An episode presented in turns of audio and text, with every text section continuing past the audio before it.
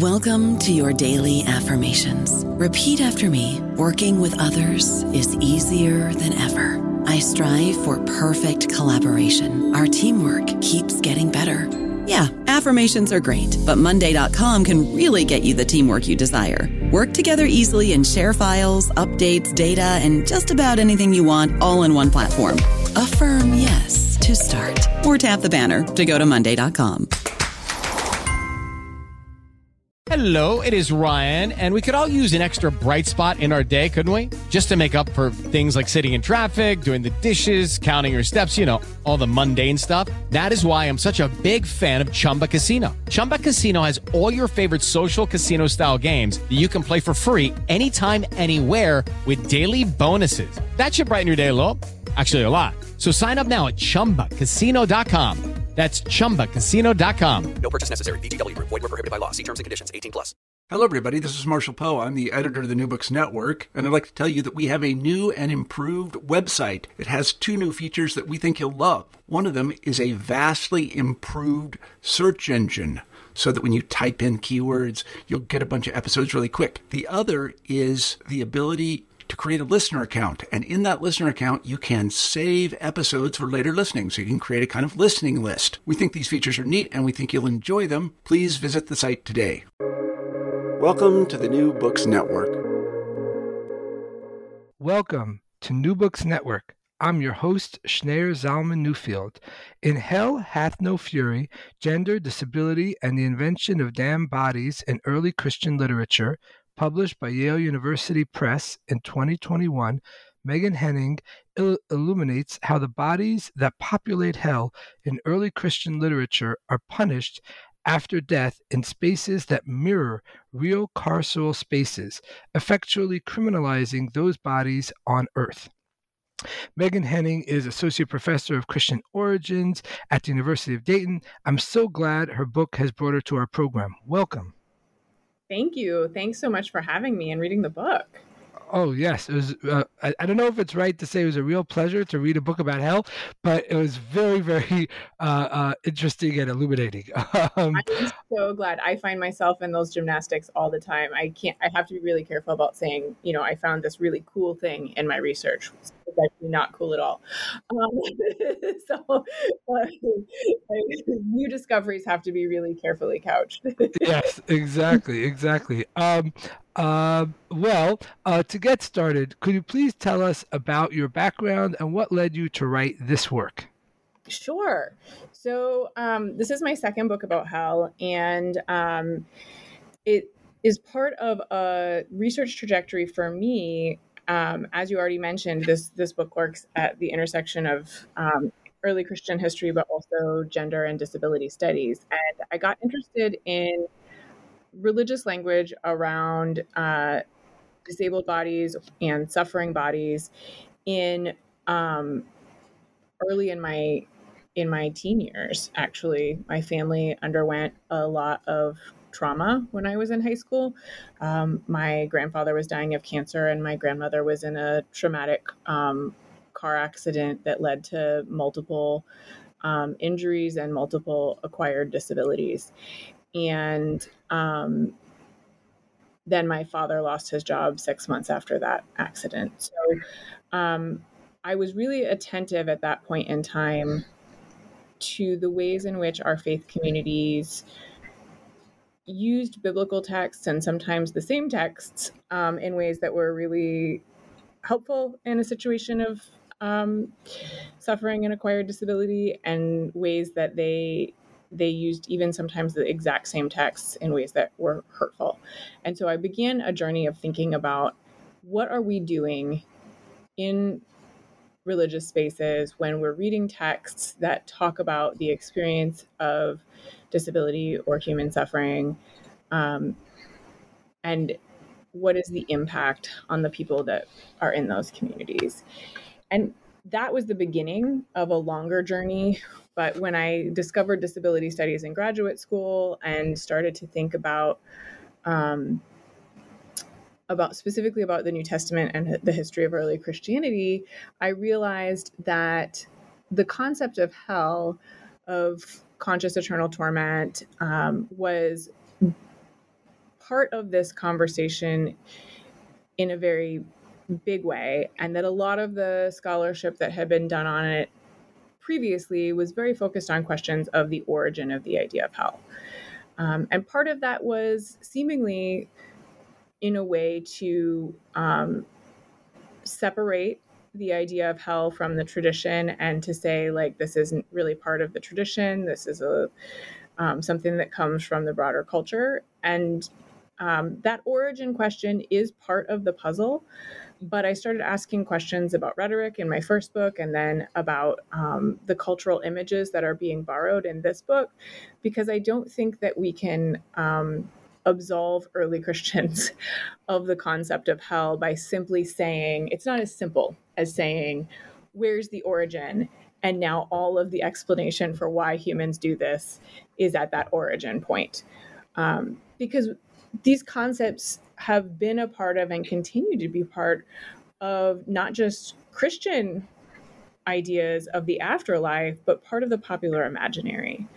Um, even people who in North America who do not believe in a place of eternal conscious torment after death are tuning into shows like The Good Place or American Horror Story, um, or maybe even have a notion of criminal justice in which the punishment fits the crime that they don't realize is quite directly tied to ideas about hell. Right. And specifically, in, including ideas about hell in the early Christian tradition. Exactly. Yeah, exactly. That that very specific set of ideas has had a profound impact on uh, on Western culture, specifically because of the influence of early Christianity. It's really through Dante um, that this becomes sort of the paradigmatic idea about the afterlife, but Dante is getting those ideas from one of the early Christian apocalyptic texts that I look at called the Apocalypse of Paul. He says at the beginning of his um, text, The Inferno, um, you know, I just read the vision of Paul and he's talking about this um, this fourth century apocalyptic or um, sorry early fifth century apocalyptic text that is describing our uh, is describing these measure for measure punishments and these this geography of traveling to these spaces. And it's based on that vision that Dante imagines his own hell that then goes on to have a profound impact on um, not just Christianity um, in the West, but most of civilization thinks about um, Roman notions of torture and justice without realizing that they're doing so on a regular basis. Right, right, and uh, um, hope to get uh, maybe at the end of our conversation uh, uh, to talk a little bit about the more contemporary manifestations of these ideas. But to go back a bit. So you you explore uh, numerous ancient texts, including uh, Apoc- the Apocalypse of Paul, uh, Apocalypse of Peter, the Book of Mary's Repose, the Acts of Thomas, the six books of Apocryphon, and the Apocalypse of uh, Zephaniah. Um, can you tell us a little bit about these texts? Yes so I kind of I kind of walked us back there from the present to Dante back to the Apocalypse of Paul. The Apocalypse of Paul is one of the later ones. So the earliest one of these texts would be the Apocalypse of Peter, and that's a second century text, and it is um, not included in the Bible. It's an early Christian text that is written in the second century, and it describes um, it describes after a, a afterlife space of punishment after um, after a period of eternal judgment where people receive punishments that fit the sins that they committed on earth. And specific sins are listed with specific punishments for those specific specific sins.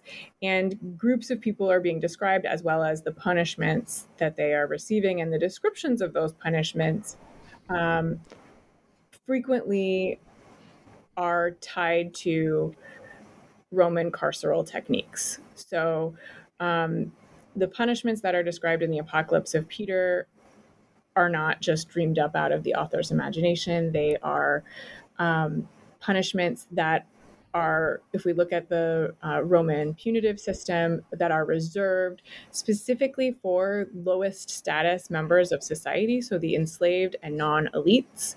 Um, heads of household would not be susceptible to these punishments. And so in this second century text, we have um, Roman criminal justice standards being given a divine stamp of approval, right? That God's justice system mirrors earthly justice systems. And then other texts, um, like the Apocalypse of Peter, emerge that so the other texts that you listed are are later texts that we think are either um, reading the Apocalypse of Peter or are developing independently from shared apocalyptic traditions because there are um, Jewish apocalypses that exist before this that don't have the measure for measure punishments, but that have some of the other features of this literature, like the um, going on a tour and being led by a tour guide, for example. Um, so the saint in each of these texts is usually going on the tour and they ask, Who are these people? And then the angel or interpreter says um, that these people committed this sin and they're punished here in this way. And this is a really, it, if you're reading these texts, it gets a little repetitive, right? Like it looks exactly like that in every single. um, but the uh, humdrum of hell. yes. So, but the but the later apocalypses pretty much follow this, and then they're adding. What changes though um, over time are the kinds of sins that are punished. Um, and who is held accountable for them. So even though we have um, a predict a somewhat predictable pattern to these texts, um, what changes is who is touring hell. So sometimes it's an, a male saint like Peter or Paul, um, but in other texts, and a number of them that you mentioned, um, it's Mary. And then the other thing that changes is the list of sins and the punishments that are given. Some of them are somewhat traditional and are repeated throughout all of the texts, and some of them change depending on which text we're looking at. Right. And um, just to, to kind of set things up here a bit, um, how do the richly detailed descriptions of hell in the early Christian literature relate to how hell is depicted in the Christian Bible itself? Oh, thank you. Yes, I started in the second century and I should have started in the first. This is very helpful. Okay, so, and my first book really covers this topic, and I only touch on it a little bit in this one. My first book is about the depictions of hell that we find in the Bible, and um, and then the the book that we're talking about today starts in the second century really and goes forward. So, what you have in those first century depictions in what we what Christians call the New Testament texts um, are usually much shorter than what I'm talking about in these apocalyptic texts. So in some ways, I frequently say that these texts kind of fill in the gaps in those those earliest first century texts. The first century texts um, will describe a place. The place where we see the most description would be in the, book of Matthew, where he talks about places where there's outer darkness and weeping and gnashing of teeth. And then it's really second through um, sixth century Christians are kind of filling in that picture and saying, like, okay, well, what is this place of outer darkness where there's weeping and gnashing of teeth? What's going on there? And then they come up with some pretty imaginative stuff. Um, that and that's where we end up with these really detailed descriptions of torture that they're drawing from um, Roman carceral techniques. So um, and it's not coincidental. So I talk about this a little bit in Hell Hath No Fury. That, like, for example, um, you know, Matthew has the weeping and gnashing of teeth. And then um, later depictions of hell describe hell like an underground mine. And um, torment in the mines is um, is for early Christians modeled off of this Roman punishment, which was the worst punishment you could be assigned. It was incredibly grueling and dangerous. You were likely to be disabled or acquire diseases while you were committing or completing this sentence, you didn't expect to be released. And um, it was a place full of noxious gases. To be completely graphic, um, Roman underground mine work prisons did not have bathrooms. So, like, you were working in the midst of human excrement and it could be extremely cold or extremely hot depending on where you are. So in those in those places and so the apocalypse of paul for example the worst punishment is in the lowest part of hell where it's extremely cold and everybody's teeth are chattering and that's like one of their punishments. Um, and i think this is directly mirrored off of um, an expansion of what we find in matthew where there's weeping and gnashing of teeth and in and in the apocalypse of paul it's much more clearly tied to carceral tactics than mourning or other ways and reasons why you might gnash your teeth because it, it's clearly tied to these um, underground spaces that were known to be cold, extremely cold and dangerous, um, and and lead to torment and disease.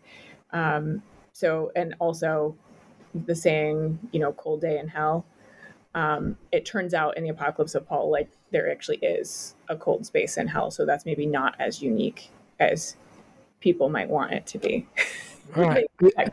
yeah, I saw that. You, you, people think of hell as very hot. Oh, this is it, this place is uh, you know hot as hell. You know, you think of hell as a very hot space, but then it turns out that there's also a cold version or aspect of hell. Mm-hmm. Yeah, yeah. It cold can be torturous too. That oh, uh, yeah, absolutely, absolutely, uh, absolutely. So, speaking of all these tortures, do people have bodies in hell? Yes, that's such an important question. Um, people absolutely have bodies, and they these punishments are embodied. In fact, um, one uh, fourth century church father, John Chrysostom, makes clear um, that he thinks that it's very important that people have bodies in hell because otherwise, um, how could they gnash their teeth? How could they weep? Right? Like, and he takes he takes this like to the extreme. He's like, well, like you know, obviously, um, outer darkness wouldn't be a punishment unless you had eyes. So, so he's um, he's describing this space as one that absolutely is about resurrected bodies being punished in fleshly ways. Right, right. And your work highlights how gender and disabilities or non normative bodies show up in the Tours of Hell literature. Uh, how are uh, bodily differences and gender, uh, how does this relate to the discussion of uh, bodily differences and gender in ancient Greek thought? So as you know, I'm very glad that you asked that question. Um, this, is sort of, this is sort of the heart of the book, but it's also the kind of surprising aspect where people are like, okay, I get where she's going, maybe with the, you know, how hell worked and the carceral spaces or the prisons, but like, what, what on earth do gender and disability have to do with this? So, um, in antiquity and in early Christianity, um, these ideas about hell are operating in a space where women's bodies are viewed as disabled bodies. And those bodies are frequently, but of course not always, assigned pejorative value. So to be punished in hell is to become disabled and womanly. And this is something that is hard for us perhaps to imagine, but uh, really this is based upon the kind of conventional wisdom around gender and bodies that is also reflected in ancient medical literature, it's reflected in uh, philosophy, it's reflected in Christian theology. And so we know that these ideas about the body are not just something that ancient doctors would be familiar with, but that the broader culture understood to be a kind of fundamental truth about how gender and bodies worked. In particular, women are in antiquity viewed as passive. They are they have weak, leaky, porous, smooth and cold bodies, and men's bodies are thought to be the opposite in every way. So strong, hot, and uh, and impervious. And that also meant that if a person's body was presenting these characteristics that were associated with female bodies, they were seeing themselves to be effeminate and sort of sliding into femininity. Um, but those same characteristics that are associated with women's bodies are also associated with sick and disabled bodies in antiquity. And so, what's really stunning that we might see as a bit counterintuitive is that um, disability in antiquity actually makes up a large portion of the population compared to what it makes up in ours, right? Because ancient medicine is not what modern medicine is. So things that impairments today that don't become disabling, like um, vision, visual impairment, right? I'm wearing contacts right now, and I don't, that doesn't impact my life as a disability. From a cultural model of disability studies where we think about both the biological and the cultural aspect of, of a disability because i'm wearing my contacts we don't think of me as someone who has a, a visual impairment because my visual impairment doesn't impact really the way that i do my life once i have assistive technology. But in antiquity people could very well expect to go blind before they die other things that I mention in the book include right um, intestinal parasites that, because of sanitation technology, um, worms were a deadly threat to the human body that people knew about and were worried about, and they incidentally also associated them with women's bodies. Um, they thought that worms could be only be produced in uterus in, in a uterus, and so women were not only um, susceptible to worms, they were the source of them. Um, but sorry, I digress. The, the, into worms. Um, I, but the the idea that um, disability is pejorative, we might not expect from a society in which 80% of the population is disabled, right? We might say that that's something that only is something that get, is given a pejorative status when it's something that's seen as extraordinary or um, outside of what you would expect or non-normative. And in fact disability studies had even prior to this work looked at the classical age as a time when people with disabilities were probably treated relatively better than they are today. And as i'm doing the work for this book I, I have to say there's a couple of counterexamples that we might want to look at in hell that would suggest that even in a society where the majority of the population is disabled, disability is still assigned a pejorative status. Um, and that seems counterintuitive to us, and we we would expect that maybe it would be different, but it truly is not. And in part, that has to do with the stratification of ancient society, such that um, the way that hierarchy worked, uh, people in power, regardless of what kind of minority they made up in society, could still um, uphold these somewhat completely illogical ideals for for how human bodies should quote unquote should perform. Um, so that that was probably the biggest find for me of my research and that was what really prompted me to center gender and disability because I don't think we can understand the impact of these punitive images apart from the bodies that they're using as vehicles to communicate that message. And that's really what is happening. You can't have a notion of punitive justice and afterlife torture without equating women's bodies and disabled bodies with sin in this era because of the way that ancient carceral tactics worked and because of the way they understood bodies. And so the legacy of this concept is much broader than just a theological one. All right, all right. Speaking of gender, uh, what is the one sex explanatory model of the body, and how did this view shape the ancient understanding of gender?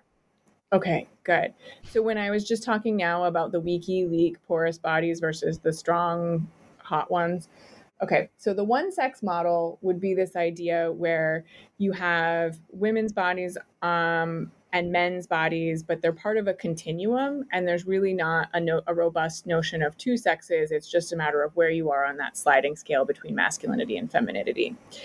And then you have some other scholars coming along. So this is mostly associated with Thomas Laqueur and his work. And then some other classicists, specifically um, Helen King's work, comes in and says, wait a minute. Um, and she has this famous book called The One Sex Body on Trial. She says, wait a minute, um, Laqueur has actually misread a bit of Aristotle here. And, and so we need to go back and think more seriously about how gender works. And what she finds is that there really still were two sexes in antiquity. Um, there wasn't just one sex. And and this is in part because of the hierarchy that it's not as though um, so you could still present as relatively more feminine or or ma- there was still sliding there was still slippage right? But uh, it was quite clear that the one end of the scale that it was not a horizontal axis that it was a vertical one right? And that the one end of the scale was the good one and the other one was the bad one. Um, and so for my own work this this plays a role because when damned bodies are depicted as effeminate they have not just um, you know slipped on a scale towards femininity but they have actually become female they have actually become disabled. And for thinking about um, the eternal consequences or the, the kind of philosophical point that these texts are trying to make, it's much more dramatic, right? To say that um, elite males who sinned in X, Y, or Z way have not just lost some of their masculinity in the afterlife, they have become female and disabled. So it makes the rhetorical point more dramatic, but it also um, better reflects what's going on in the philosophical and medical texts around gender.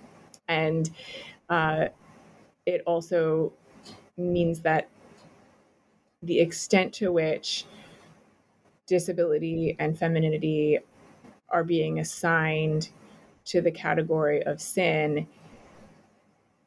is much less negotiable, right, in these spaces it's a much more clear cut um, distinction that's being made.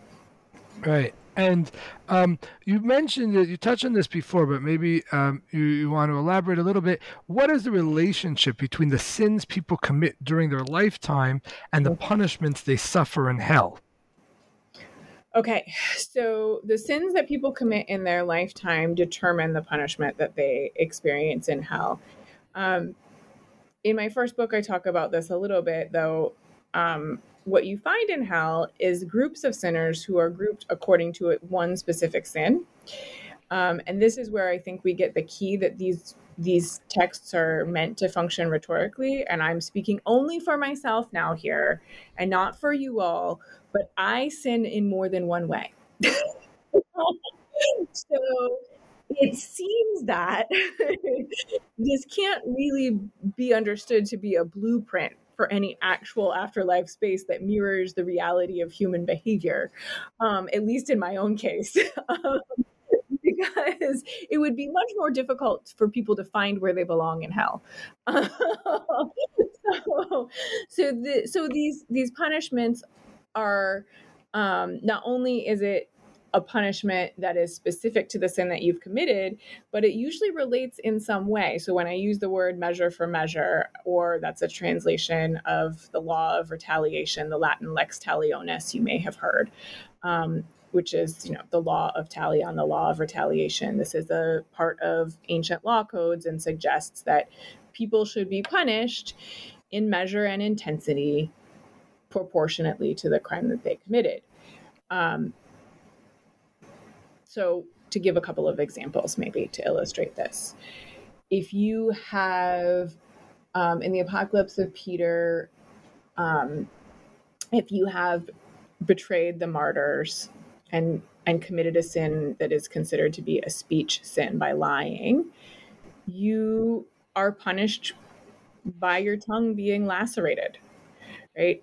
If you have committed a sin that um, pertains in some way to sex, you are hung up by your reproductive organs. Um, if women commit a sin or men commit a sin that pertains in some way to child rearing, um, beasts made out of breast milk will come and just devour you. Um, so these are punishments that are imagined based upon a torture that in some way pertains to the the aspect so they're bodily punishments but they are enacted upon the part of the body that used to commit the sin or in some way relating to um, parts of the body that um, were traditionally used in traditional is the wrong word that were used in roman punishments and tortures as well I don't know about you, but I'm very busy and I don't have a lot of time to cook. That's why I subscribe to Factor. Eating better is easy with Factor's delicious, ready to eat meals. Every fresh, never frozen meal is chef crafted, dietitian approved, and ready to go in just two minutes. You'll have over 35 different options to choose from every week, including Calorie Smart, Protein Plus, and Keto. These are two minute meals. Factor meals are ready to eat and heat, so there's no prepping, cooking, or cleanup needed. They're flexible for your schedule. Get as much or as little as you need by choosing your meals every week. Factor is the perfect solution if you're looking for fast, premium options with no cooking required. Sign up and save. We've done the math, and this is important. Factor is less expensive than takeout, and every meal is dietitian approved to be nutritious and delicious. Head to factormeals.com slash NBN50 and use code NBN50 to get 50% off. That's code NBN50 at factormeals.com slash NBN50 to get 50% off. Right, right. And whoa, a lot, a lot to take Sorry, in there. that was maybe more than you wanted to know no, no, no. That on a regular exact- day that- well, no, I, don't know. I can't speak for everyone else, but for me personally, this sinner here, uh, I'm very interested in hearing all the gory details.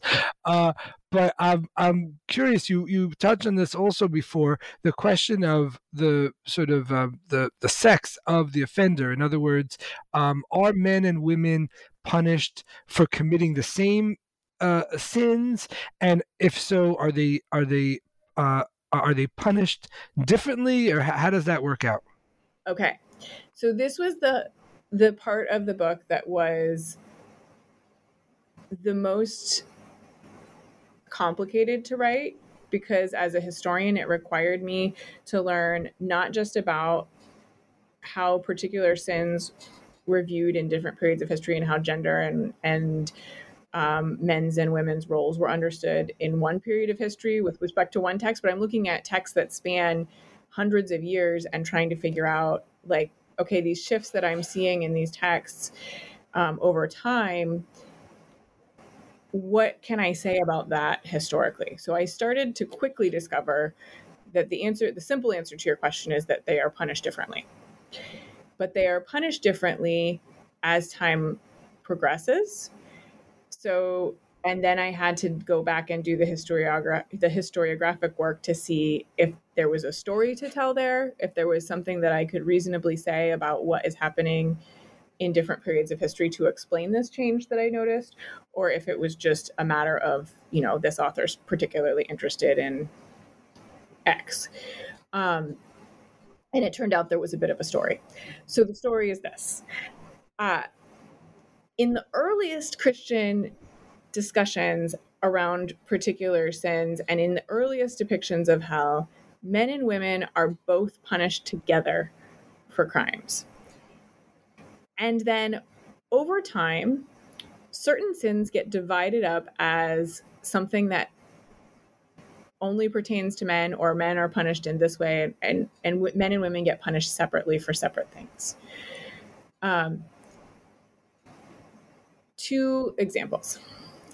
So the first example would be adultery.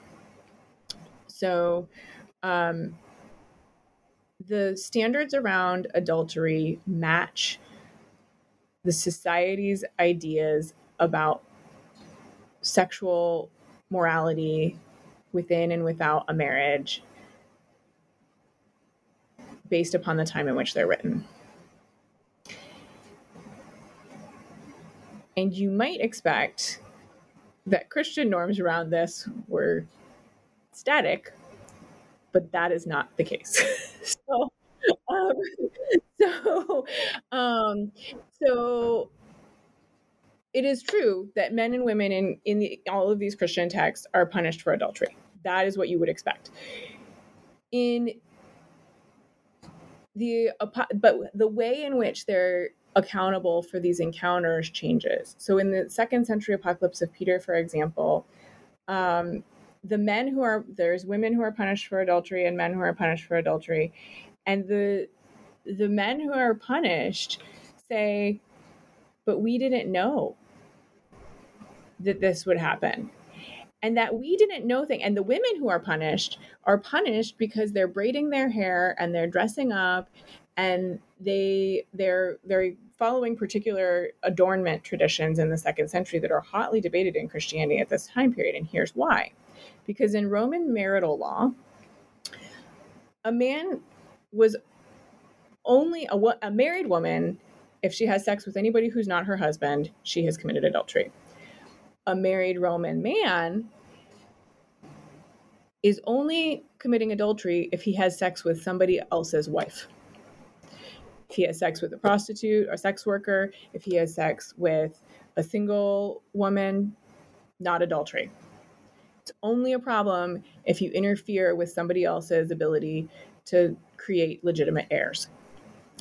So, um, this we did not know that we were going to fall in right and and who was a married woman was most easily determined by either if you know right but if you don't know the way that the woman dresses and so the implication in the apocalypse of peter is that early christian men even if they didn't know that the woman was a matrona that she was a married woman that they would still be count- accountable for that sin right but this reflects a kind of conversation that early Christians are having with broader cultural norms around the body. And there are other places where um, we see, for example, sins around parenthood that um, women are women and men in the earliest discussions of sins that were associated with um, raising legitimate heirs to maturity uh, were only assigned were assigned to both men and women. So in the earliest texts that describe punishments associated with abortion, infanticide, exposure, mothers and fathers of those children are punished alongside each other. In later texts, women alone are punished for these things. And the punishments are not only associated with the things I just mentioned, but um, in one um, early medieval text, women are punished for failing to nurse other people's infants. So it's not just that did you expose your own children, but did you fail to nurse somebody else's baby?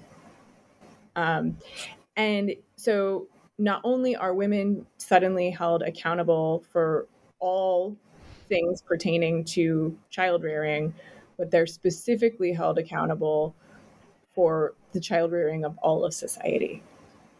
Um, and so we see gendered ways in which these patterns of sins and punishments develop over time that mirror um, broader Roman social norms, but also early Christian development of their own social norms in different contexts around um, marriage and family.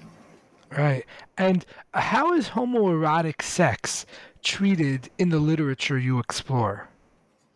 Um, it's treated in ways that are, broadly speaking, consonant with the broader cultural norms. So, just like what I talked about with Roman marital customs, um, homoerotic love or um, love between men, love between women, is um, punished in ways that are specific to things that were seen to be infractions to Roman marital law or with um, Roman household structure, and not punished if it did not interfere, right?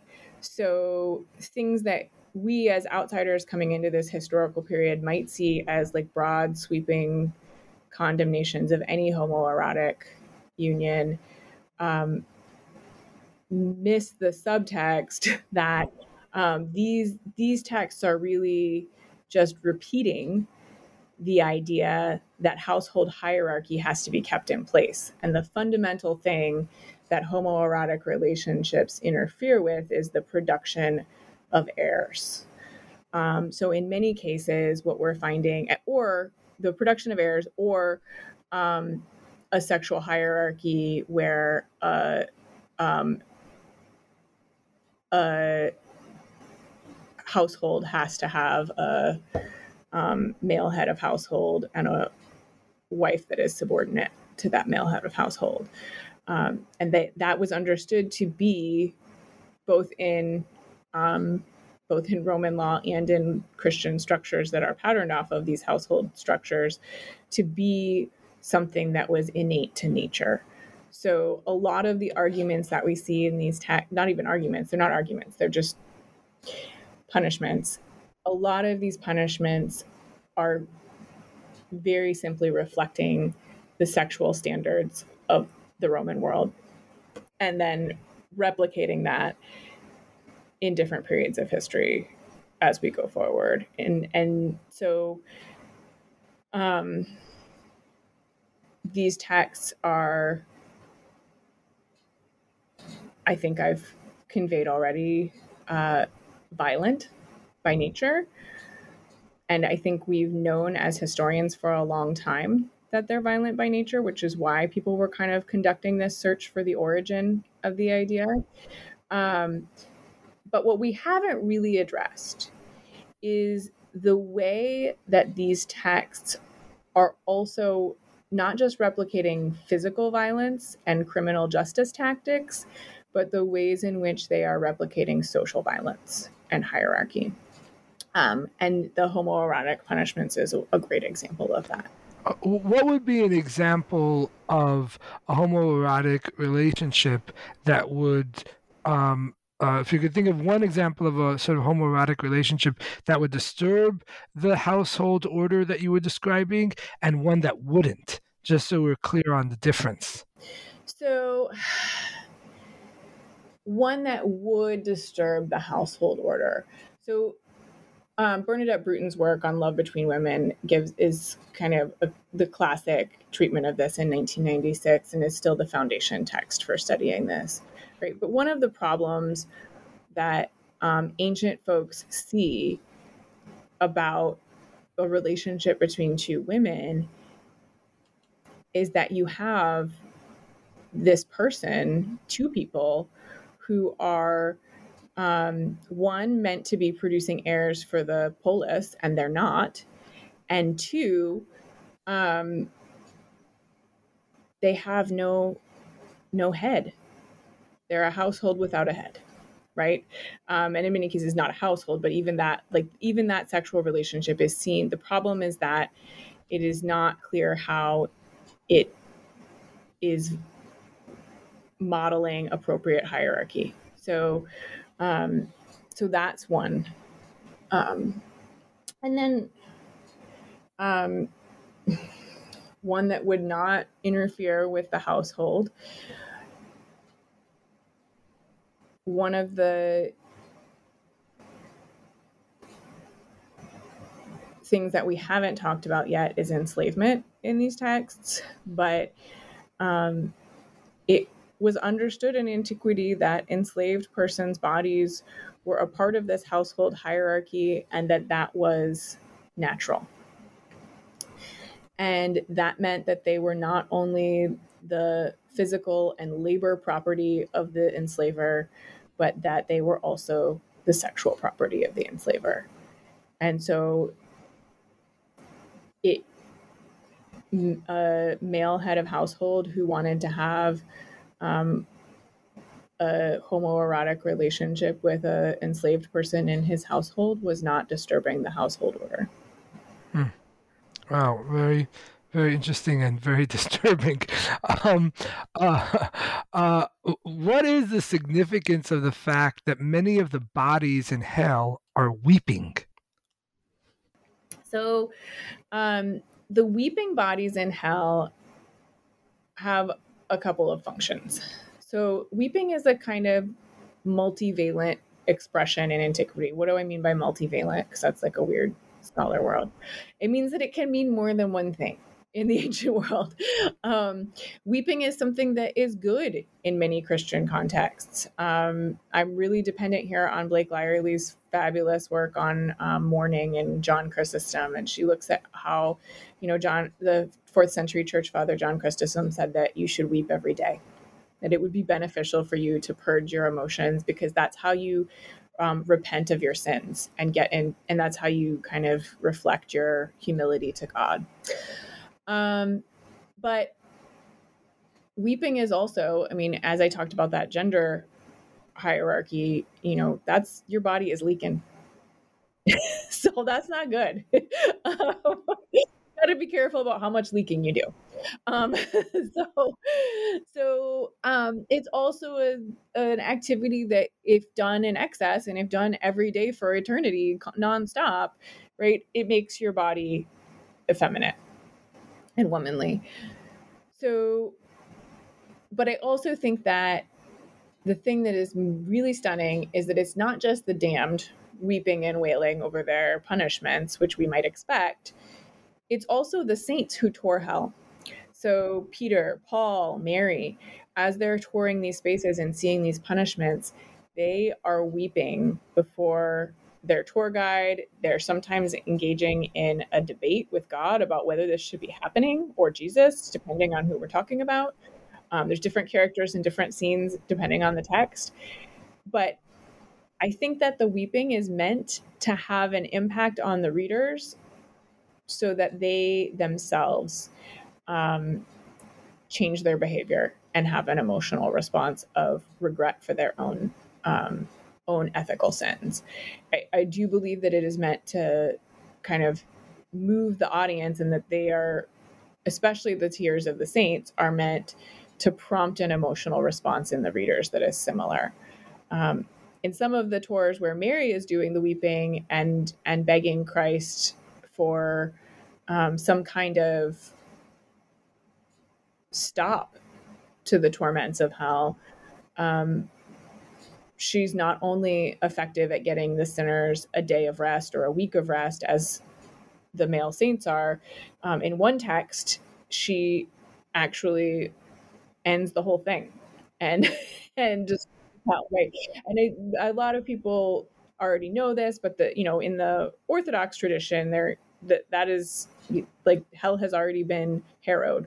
Um, and so these those Marian apocalypses that I'm talking about, where Mary tours hell, are also most popular in Eastern Christianity, um, which is perhaps not surprising. Very, very interesting. Um, how do the punishments of breasts and breast milk relate to ancient understandings of how breast milk worked? Okay, the breast milk beasts. Um, so the breast milk beasts reflect the way that um, ancient technologies of uh, body hydraulics were thought to work. So the medical authors thought that breast milk was produced by blood that was stored up in your body, and that if you had any problems with, and especially the treatment of women's bodies in antiquity was tied to blood flow, um, and, and especially because they they understood quite a bit about menstruation and childbearing and that what was involved in that and that blood flow was a big part of this. And so um, they also noticed that women who nursed could have any range of problems with their breasts as a result of this um, and so and those problems didn't have treatments like we have for them today, right? If you had a breast infection, which is relatively common for nursing mothers, um, there was no antibiotic or antibiotic ointment. Um, it was painful. It was extremely painful and it could be deadly. So um, they're taking their observational knowledge of women's bodies and how that works and developing medical theories around why this is the case. And um, and as a result, they not only thought that um, that they not only knew that these punishment, these breast illnesses were serious and severe, but they also tied it to their theories about education and lactation. So they thought that nursing was important for raising heirs, not only physically, but intellectually. They thought that it was the first means by which um, pure education was delivered to Roman citizens. And here I'm drawing on the work of John Penniman um, to, to think about this. When they decide, when they then have these breast milk beasts that attack men's and women's bodies in hell, um, the mechanism for upholding this societal order is now controverted into a weapon against the women who are responsible for delivering pure paideia to Roman citizens. And so I say in the book that with respect to nursing, um, ancient women really were damned if they did and damned if they didn't. And this is because they also thought that women who were nursing needed to abstain from sex in order for their milk to be pure. So, a married woman who has had a child has competing pressures working on her. She needs to nurse her child to deliver pure education to that child, but she also is expected to produce as many heirs as possible for the polis. And so she has to decide if she's going to if she's a woman of means maybe she hires a wet nurse maybe she has an enslaved wet nurse so that she can abstain so that she can return to sexual activity um, but she's then abdicated her responsibility for um, delivering paideia to her children to someone else and th- this is a big conversation um, in the literature and then in these breast milk these breast milk beasts we see this double bind that ancient Christian women were in in the form of a punishment that takes the technology of child rearing and turns it against the mothers themselves. Right, right. Um, you write that by the fifth century, the Theodosian Code brought the hellscapes of the early Christian apocalypses to earth. What do you mean by that? Well, the Theodosian Code is a compilation of Christian law, and it hap- it's developed after the rise of Constantine, after Christian Christianity and Rome are one and the same. So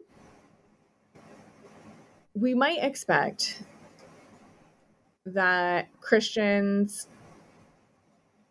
you know, experiencing Roman rule prior to the rise of Constantine, when in power, might Christianize the laws in a way that changes them.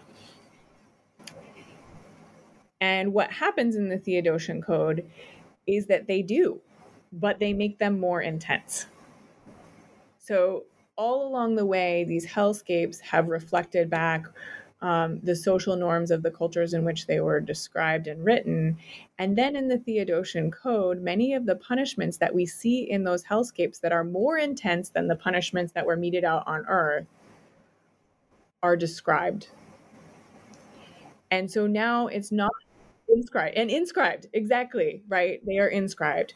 And so now um, we can't just say that early Christian depictions of hell were influenced by the mechanisms of Roman law and the torture that they witnessed, they manufactured them as well. Uh, could you give an example or two of, of a punishment that had originally only been seen in the Christian apocalyptic uh, you know, literature, but then is actually enacted in sort of civil law. Yeah. So, for example, the so I mentioned two in the epilogue the punishments for homoeroticism and the punishment for nurses who don't properly handle their charges. Um, we know that before this, that nurses who didn't properly handle their charges might have been um, assigned work or might have like there there were different punishments. And in um, the theodosian code they have boiling lava or sorry boiling lava. Um, they have uh, uh, molten metal poured down their um, throat. So yeah so it sounds exactly like the breast milk beasts. Um, it's a kind of violent measure for measure punishment that um, that is inscribed in a much more intense way. Um, we don't know the extent to which those punishments were actually meted out. Um, but for me, the fact that they were even written down is it's suggestive of something itself. Right, and then you mentioned the homoerotic punishments or punishments for homoerotic behavior.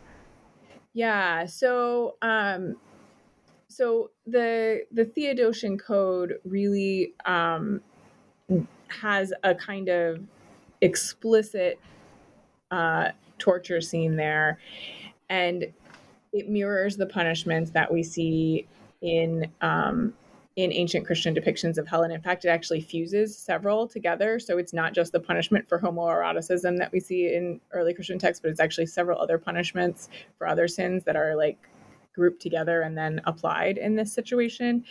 And we don't have any evidence that, I mean, so that is really a, a real um, intensification of um, both Roman law and punishment. Um, so it's not just about who's being singled out in those laws, it's also about the way in which the text suggests that they would be punished. Right, right. And so to go back to uh, something we touched on in the beginning of our conversation, uh, just how removed is the gendered and violent schemes of justice depicted in the Tours of Hell from contemporary thinking about social responsibilities, justice, and the and bodies? Thanks. I, I wish it was more removed. As I was writing this book, I kept ho- like hoping that I would stop seeing places where it was relevant. Um, there were times when um, I would be writing about things in the ancient medical authors about the way that they looked at, um, for example, um, you know, that there's this bit about how um, if you're carrying a male child, the birth and delivery and afterbirth will be easier than if you're carrying a female child. Like they actually thought that female bodies caused pain. Um, and I remember standing in line to get my coffee, and the barista and one of the customers asked me whether I was pregnant with my daughter. And they asked me if I was having a boy or a girl. And I said, it, a girl. And then they offered me their condolences because it was going to be much more difficult to birth and raise her than my older son. And I just remembered thinking like I I don't know whether I just had that conversation in real life or if that, or if that was part of my research. so um so I think there's really like really obvious gender things going on in our culture that I that are easy for me to point to. And then I think there are more subtle things that we don't think about very much. Like the way that we think about criminal justice is very much still in North America. Now, this is, I'm only talking about North America here. In North America is very much like the, the idea that a, the, of lex talionis. We don't say this, right?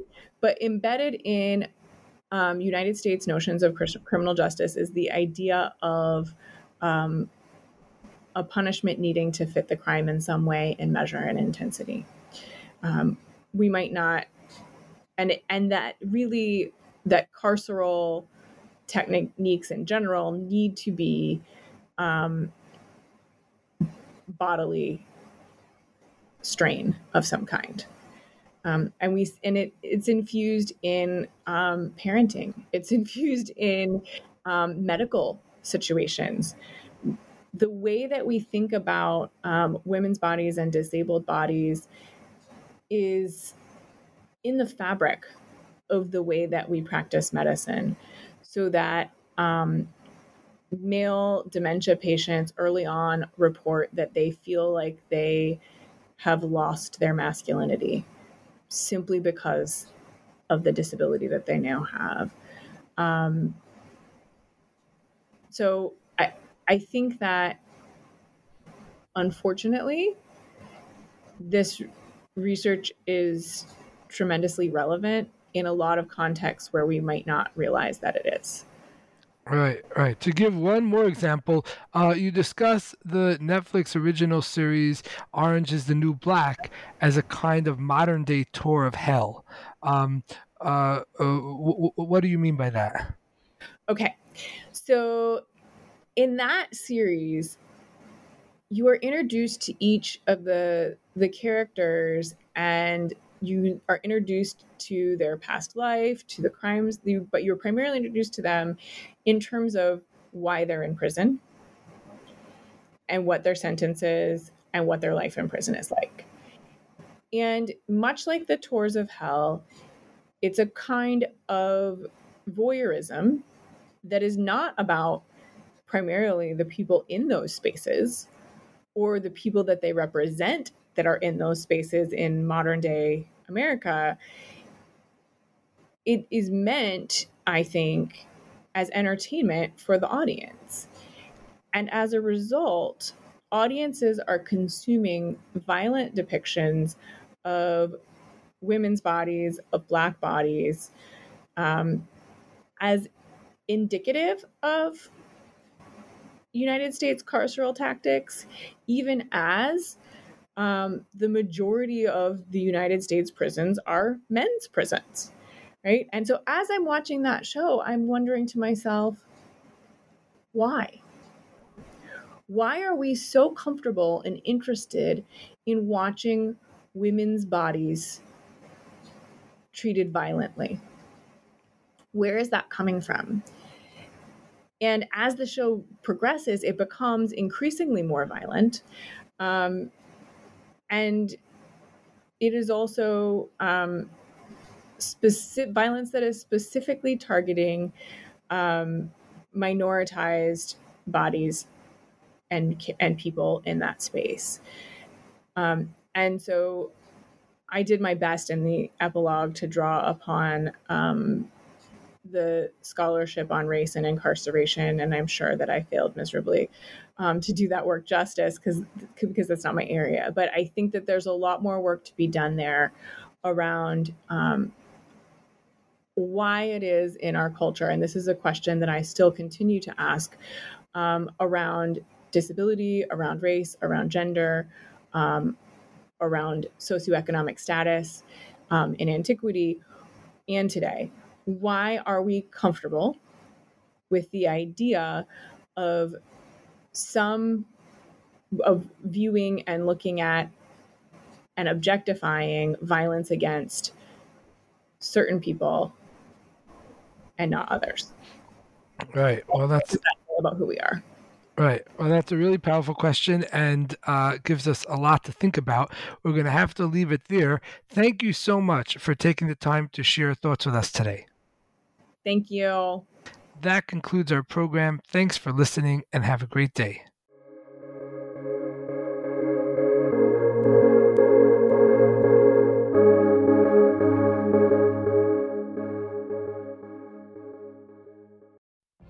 What if you could have a career where the opportunities are as vast as our nation, where it's not about mission statements, but a shared mission? At U.S. Customs and Border Protection, we go beyond to protect more than borders from ship to shore, air to ground, cities to local communities. CBP agents and officers are keeping people safe. Join U.S. Customs and Border Protection and go beyond for something far greater than yourself.